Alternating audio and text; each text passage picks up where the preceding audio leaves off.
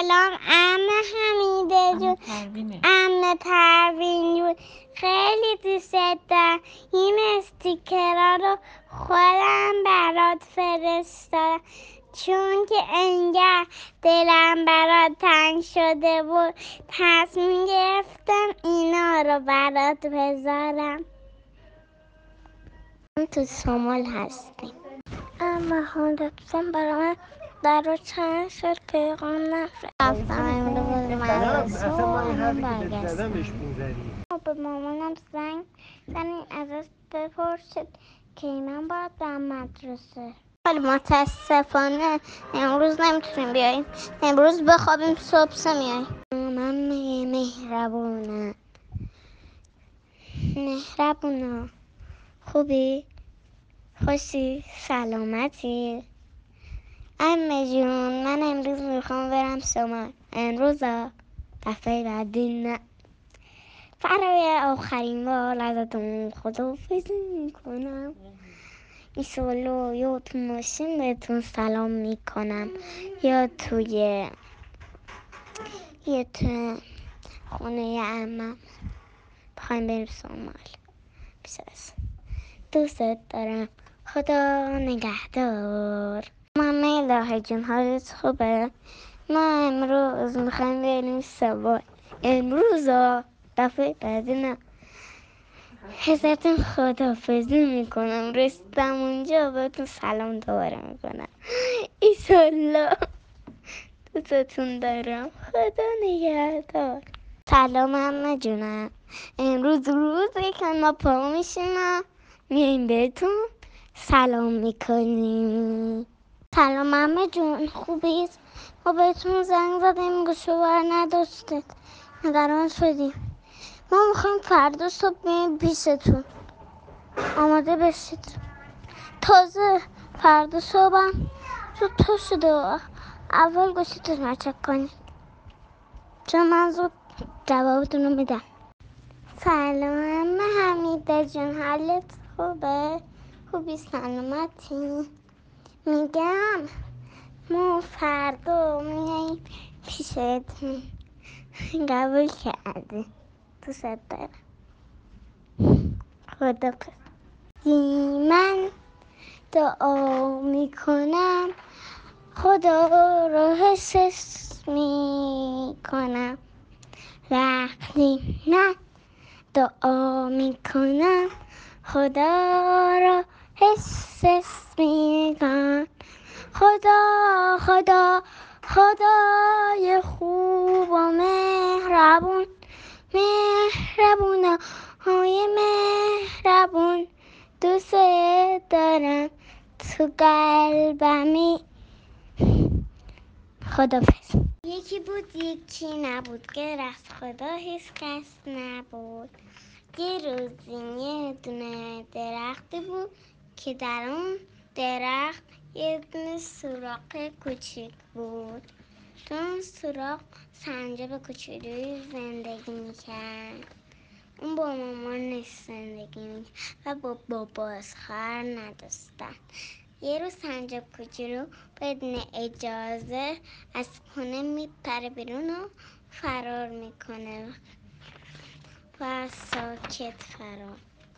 سنجاب کوچولو همینطور که داشت راه میرفت به یه دونه چاله برخورد میکنه و پاش به سنگ میکنه و صاف میفته تو چاله.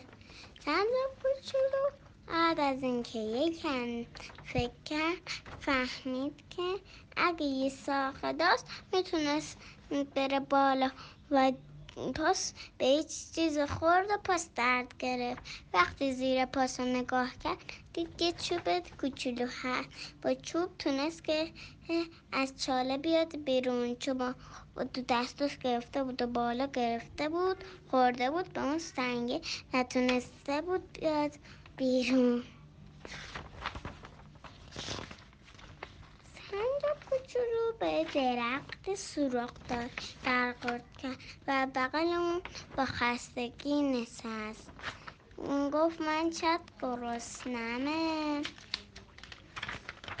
بعد دید این همون درخت که مامان باباس تو زندگی میگه.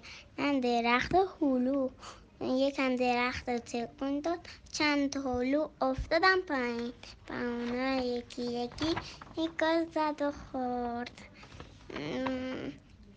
دید در اون درخت یه دونه سوراخ هست و از این گرفت سوراخ و فهمید رسیده به خونه‌شون و میتونه استراحت کنه.